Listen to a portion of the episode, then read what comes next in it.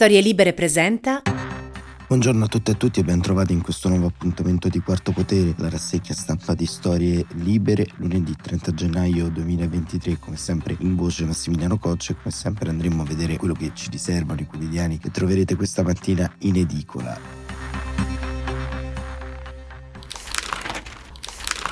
Innanzitutto mi scuso per l'assenza della giornata di venerdì, ma insomma un piccolo problema di salute mi ha tenuto lontano dai microfoni. Ma andiamo avanti, iniziamo a vedere le prime pagine di questo inizio di settimana. Il Corriere della Sera apre sulla vicenda Cospito, linea dura sugli anarchici, Palazzo Chigi, nessun patto con chi minaccia Nordio e la scelta sul 41 bis. Nel taglio alto, raid russi colpito l'ospedale a Kherson, Zelensky ci servono missili più potenti. La Repubblica blitz con i droni nel cuore dell'Iran. Per i media statunitensi è stato Israele. Il governo linea dura su Cospito, Meloni contraria a togliere il 41 bis e niente patti con chi minaccia le gare dell'anarchico, state fermi al 1978. A Roma, Molotov su un commissariato di polizia, busta con proiettili per i magistrati domani Nordio alla Camera e interviene anche il garante dei detenuti Mauro Palma, salute compromessa, trasferitelo. La stampa, Meloni, linea dura con gli anarchici, il libero apre un'intervista a Bassetti, il virologo dice basta sanità colonizzata dalla sinistra, il medico ospedale come tribunale se sei di centrodestra ti discriminano. Il giornale Lo Stato non cede e poi nel taglio alto PD dopo Giarrusso spunta Di Maio. Il Fatto Quotidiano, una guerra tira l'altra dopo la Russia, tocca a Iran e Cina e la verità. Ursula ostacola l'indagine sui vaccini UE. Il tempo PD ossessionato dai fantasmi nella corsa alla regione Lazio, spaventati dalla sconfitta ed Emma attaccano gli avversari inventando fascismi ovunque. Il messaggero, effetto cuneo, primi scatti, Meloni, l'Italia è più solida e ancora il domani che oggi apre con un pezzo monografico come tanti giornali, tra cui anche il Foglio, la Santa Alleanza che spaventa la politica tra pace e ambiente, battaglie sociali, il partito modello Lula cristiano sindacale cresce lontano dai palazzi, poi l'editoriale di destra di Salvatore Bragantini, economista, una crisi dopo l'altra e l'UE rischia di crollare. Il sole 24 ore, dichiarazione IMU, crescono gli obblighi e poi nel taglio alto, crisi demografica, UE, nascite a picco, ecco come provare ad invertire la rotta. Il mattino a gennaio stipendi più alti il resto del Carlino linea dura con gli attacchi agli anarchici, il foglio, anche qui apre sempre il suo monografico con una vignetta che raffigura l'ex Iena Dino Giarrusso che ha dichiarato di entrare nel Partito Democratico qualche giorno fa, insomma scatenando molto dibattito, forse anche troppo. Andiamo a vedere invece dentro i quotidiani i principali temi del giorno, come avete visto, insomma, il um, grande tema sulla giustizia relativo alla vicenda di Cospito e la uh, geopolitica con uh, quello che successo anche in Iran con un'operazione a quanto pare portata avanti dallo Stato di Israele contro una fabbrica di droni in Iran che sarebbero stati utilizzati per rifornire appunto e aiutare le truppe russe. Andiamo a vedere proprio la Repubblica con Daniele Raineri che ci racconta da Gerusalemme quanto sta accadendo. L'idea di partenza, scrive Raineri, del piano di attacco di sabato sera contro una base militare iraniana a Isfahan era semplice assomigliava a quello che squadre militari di ucraini e russi fanno ogni giorno sul fronte della guerra in Ucraina far alzare in volo mini droni armati con cariche esplosive e farli arrivare sopra un bersaglio per distruggerlo, nella speranza che il nemico non faccia in tempo a reagire. È un metodo così lineare che persino i miliziani dello Stato islamico lo avevano adottato negli ultimi anni della loro guerra in Medio Oriente. In Iran, tuttavia, lo scenario è differente e non c'è un conflitto aperto, c'è una guerra clandestina tra gli infiltrati dell'intelligence israeliana e il controspionaggio iraniano all'interno, un territorio ipersorvegliato. Le informazioni che riguardano questa guerra sono poche e quasi mai diventano di pubblico dominio. Ieri è successo. L'uso di droni, quadricotteri, indica che l'attacco è arrivato da molto vicino al bersaglio perché si tratta di apparecchi con un raggio d'azione che si limitano a pochi chilometri. Questo vuol dire che una squadra locale ha assemblato droni li ha caricati con l'esplosivo e li ha guidati verso l'edificio da colpire. Da anni Israele ha creato un network formato da agenti con passaporto iraniano che detestano il regime di Teheran, hanno tutti i documenti in regola, si muovono sotto copertura e possono entrare e uscire dal paese. Nel novembre 2020 questo network assemblò una mitragliatrice belga con un sistema di puntamento controllato via satellite da una centrale in Israele e la piazzò sul percorso dell'auto del generale Mosè Fazarehedeh, capo del programma di ricerca nucleare dell'Iran. È possibile che lo stesso network oggi si occupi degli attacchi con droni quadricotteri. L'edificio colpito sabato sera, prima di mezzanotte, a Isfahan è sulla lista delle organizzazioni sanzionate degli Stati Uniti perché è accusato di far parte di un programma per lo sviluppo di armi di distruzione di massa. Quella divisione a Isfahan si occupa dei missili e dei loro sistemi di guida. Chi ha attaccato l'edificio vuole impedire che gli iraniani dispongano di molti missili a lungo raggio e questo ci porta a dire due cose. Potrebbe trattarsi di missili che fanno da vettore per eventuali testate nucleari oppure potrebbe trattarsi di missili che l'Iran vuole vendere alle forze armate di Mosca. La Russia ha bisogno di acquistare missili perché a intervalli regolari lancia ondate di attacco contro le centrali elettriche e altre infrastrutture civili in Ucraina, consuma le sue scorte di missili molto rapidamente Ieri sera funzionari americani hanno detto al Wall Street Journal che sono stati gli israeliani. Barak Ravid, giornalista israeliano di Axios, aggiunge che l'attacco è stato specifico, chirurgico ed è stato un successo e ha colpito quattro punti dell'edificio bersaglio. Le prime foto satellitari mostrano soltanto un punto danneggiato. Il governo di Israele, come al solito, non commenta questi eventi.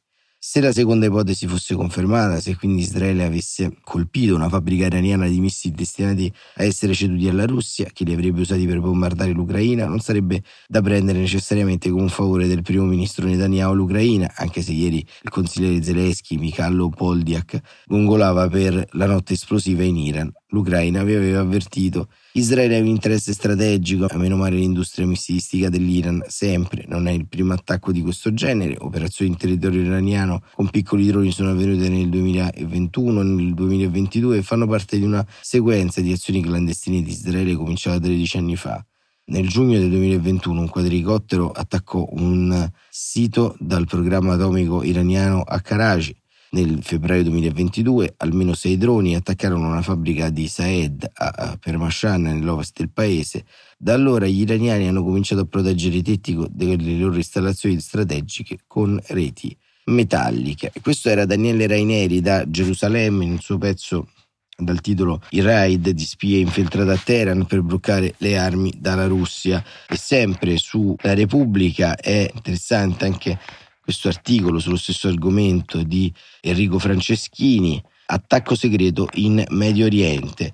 Il mondo nuovo creato dall'invasione russa dell'Ucraina alimenta una guerra segreta in Medio Oriente e questa è la prima riflessione che si può fare di fronte al misterioso attacco di sabato notte a una fabbrica militare in Iran. Circolano varie ipotesi su chi abbia organizzato il raid con droni lanciati dalle vicinanze dell'importante stabilimento di armamenti a Isfahan, se Israele come ammonimento al programma nucleare degli Ayatollah, gli Stati Uniti per colpire la rete di aiuti militari di Teheran, a Mosca nel quadro del conflitto in Ucraina una possibile alleanza fra Washington e Gerusalemme ciascuno con i propri interessi. L'incontro di tre giorni fa nello Stato ebraico fra i capi dei servizi di spionaggio dei due paesi, il direttore della CIA William Barnes e quello del Mossad David Barnea, potrebbe non essere una coincidenza. In un caso o nell'altro l'operazione sembra confermare che quasi un anno dopo l'infausta decisione di Vladimir Putin di invadere l'Ucraina, lo scenario internazionale è cambiato per tutti. Il tempo dell'appeasement sull'accomodamento a ogni costo pur di evitare immediate deflagrazioni è tramontato dall'Europa orientale al Mar della Cina passando per quello che i diplomatici chiamano lo scacchiere medio orientale, non è il momento di arrendersi. L'ipotesi numero uno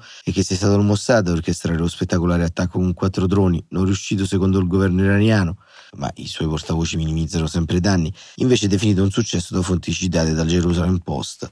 Tornato al potere da un mese, è possibile che Netanyahu abbia autorizzato l'esecuzione di piani contingenti probabilmente già pronti da tempo per dimostrare all'opinione pubblica nazionale che con lui, di nuovo, il primo ministro, la musica sarà diversa anche sulla questione del nucleare all'Iran, oltre a quelle sulla sicurezza interna e della riforma della giustizia, i tre punti principali del suo manifesto elettorale. Non sarebbe la prima volta che Israele colpisce il regime degli Ayatollah, un ennesimo monito a ciò che Netanyahu in passato ha più volte minacciato di fare. Se Teheran cercherà di dotarsi di armi atomiche, obiettivo a cui secondo gli 007 di Gerusalemme è sempre più vicina, La seconda ipotesi è che l'attacco sia un'operazione della CIA con due messaggi, uno all'Iran affinché smetta di aiutare militarmente la Russia fornendole droni e altre armi per la guerra in Ucraina e uno a Mosca affinché sappia che non ci sono soltanto le sanzioni occidentali a limitare le forniture di armi straniere. Chi viola i trattati spargendo sangue, in altre parole, non può sperare di restare impunito dovunque si trovi, ma nell'equazione iraniana è un gioco pure un terzo elemento, le manifestazioni di protesta di massa che durano due mesi a Teheran e in altre città del paese per i diritti delle donne in senso più ampio per la democrazia, una nascente guerra civile in cui l'amministrazione Biden non può intervenire ma colpire in qualunque modo il regime in atto di solidarietà anche nei confronti dei dimostranti che rischiano la vita per opporsi agli, Ayatollah. Russia e Iran incarnano oggi un nuovo asse del male per parafrasare l'espressione usata da George Bush nei confronti di Iraq, Iran e Corea del Nord all'indomani dell'attacco terroristico dell'America l'11 settembre.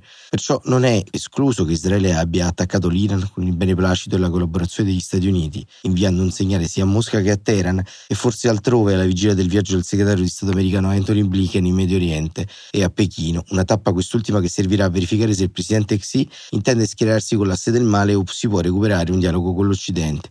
In definitiva, tutto si lega nella sfida tra democrazie liberali e autocrazie, riaccesa dall'invasione russa dell'Ucraina, come ha notato Paul Diali, il consigliere presidente Zelensky, commentando la nota esplosiva in Iran. La logica inesorabile e assassina della guerra, ha detto, impone un conto pesante sui suoi autori e sui complici, come dire che il mondo nuovo creato dalla guerra in Ucraina può includere una guerra segreta in Medio Oriente.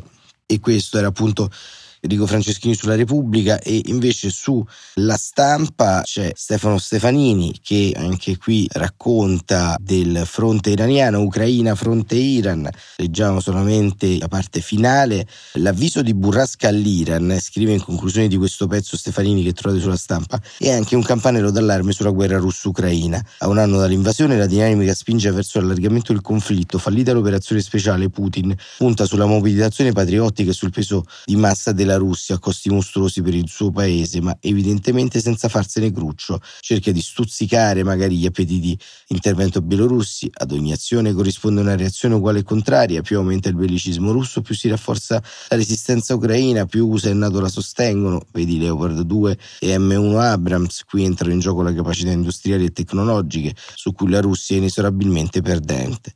Tempo è di fermare il ciclo perverso che spinge verso l'allargamento della guerra. Il primo segnale deve venire da chi ha innescato tutto e lo alimenta, il Cremlino. L'attacco a Isfahan è un messaggio della suocera iraniana perché la nuora russa intenda. E come vedete, insomma, c'è molta tensione su quel fronte, ma al tempo stesso c'è anche un punto di vista pratico, anche una sorta di lettura in prospettiva di quello che diventerà questo conflitto che tra poco più di 20 giorni celebrerà il suo anno da quando insomma è iniziato, un anno di resistenza dell'Ucraina e un anno sostanzialmente di cambio sistematico del paradigma occidentale. Sempre sulla questione ucraina vediamo che i raid russi continuano a Kherson, colpito l'ospedale, Zelensky chiede missili più potenti. Mosca moltiplica gli attacchi, scrive Andrea Nicastro sul Corriere della Sera, per anticipare le armi NATO Neanche grandi battaglie si avvicinano che la Russia riprende il suo invio di missili in modo massiccio. Chi pensa cominceranno a primavera, chi si rimmagina già per celebrare l'anniversario della guerra con un'ondata di morti e qualche nuova conquista, c'è anche chi prevede un'offensiva russa su larga scala a giorni. L'accelerazione non sarebbe un capriccio, ma la contromisura del Cremlino all'arrivo dei rinforzi occidentali, non solo Leopard, ma blindati e cannoni con cui gli ucraini stanno già addestrando in giro per l'Europa. I segnali di nuovi scontri sono sempre più numerosi, come i morti da tutte e due le parti più colpi di artiglieria, più attacchi di fanteria corazzata, più afflusso di uomini e mezzi per più propaganda. I russi fanno filtrare sui social tutto quanto quello che possa apparire in questa fase come loro favorevole dopo i ritiri dell'autunno da Kharkiv e Kherson. Sono nei primi mesi di guerra quasi come segno di disprezzo per l'armata ucraina. Il Cremlino aveva rimosso anche pezzi da museo come carri armati T-32 della seconda guerra mondiale. Ora in Donbass vengono avvistati T-90 in teoria a livello di Leopard o Abrams e il blindato a combattimento BMTP con la potenza di fuoco che gli ha regalato il soprannome di Terminator. L'intera macchina statale di Mosca ha smesso di mascherare la guerra permettendo concerti e festi al contrario. TV e social sono pieni di filmati dal fronte che parlano trailer cinematografici con tanto di musica epica. Gli esperti dello show sminuiscono l'impatto che potrebbe avere il Leopard delle armi occidentali, la retromarcia del Portogallo che si è accorto di non avere tank funzionanti da offrire a Kiev ha spopolato sui media moscoviti. Per sostenere il consenso all'interno dei, delle operazioni di demonizzazione il nemico d'Occidente, o anche facendo ripartire addestramento militare obbligatorio nelle scuole superiori come ai tempi dell'Unione Sovietica. Dall'altra parte gli ucraini rispondono da per loro, esaltano la tecnologia occidentale, raccontano meraviglie di ciò che potranno fare e intanto sottovalutano quello che fanno i russi. Ieri ad esempio a Kiev sembrava quasi determinante smentire a qualunque costo gli annunci roboanti dei mercenari filoputiniani della Wagner sulla presa di una città vicina all'obiettivo di Bakhmut in Donbass. Sono bugie, ci sono nostre unità che resistono. Poi però a sera Zelensky ha comunque detto che nella regione la situazione è molto dura dura i russi attaccano senza sosta. La Russia vuole esaurire le nostre forze, per questo il tempo deve giocare a nostro favore. Il presidente ucraino Zelensky ha rischiato i paesi che hanno fornito gli aiuti, nominando anche l'Italia. Dobbiamo comunque velocizzare, ha insistito, l'arrivo degli armamenti e di nuove opzioni belliche. Quali il presidente lo ripete da settimane, oltre ai tank l'Ucraina avrebbe bisogno di missili a lunga gittata e jet per attaccare a contraerei e difendere città e infrastrutture. La zona di Bakhmut è chiusa ai giornalisti, le perdite militari non vengono segnalate, uccisi in bombardamenti diversi tre civili iraniani iraniani, anche un ospedale a Kherson, mentre nella Melitopol, occupata dai russi, un razzo ucraino avrebbe ucciso quattro civili. E questo era il bollettino di guerra che arriva dall'Ucraina. Come vedete, insomma, un fronte che non è sopito, è un fronte che smuove a livello dello scacchiere internazionale altre pedine, altre pedine che vanno ad irritare altre sacche di interessi sparsi in giro per il mondo e vedremo, insomma, come evolverà ancora questo terzo atto del conflitto che si allarga su scala globale, forse un allargamento inevitabile visto il eh, cerchio concentrico gioco di interessi che si sono polarizzati contro l'Unione Europea e contro gli Stati Uniti all'interno di determinate aree del mondo, dal Mediterraneo fino all'Asia vicina e profonda, ma certamente dovremmo fare una riflessione da qui a qualche tempo, a mio avviso, su come questa nuova guerra su scala globale possa in qualche modo cambiare anche la percezione della programmazione che gli stati stanno facendo intorno alla fine del conflitto. Quarto Potere torna domani mattina come sempre alle 7.45. Grazie davvero per essere stati con noi e a presto risentirci.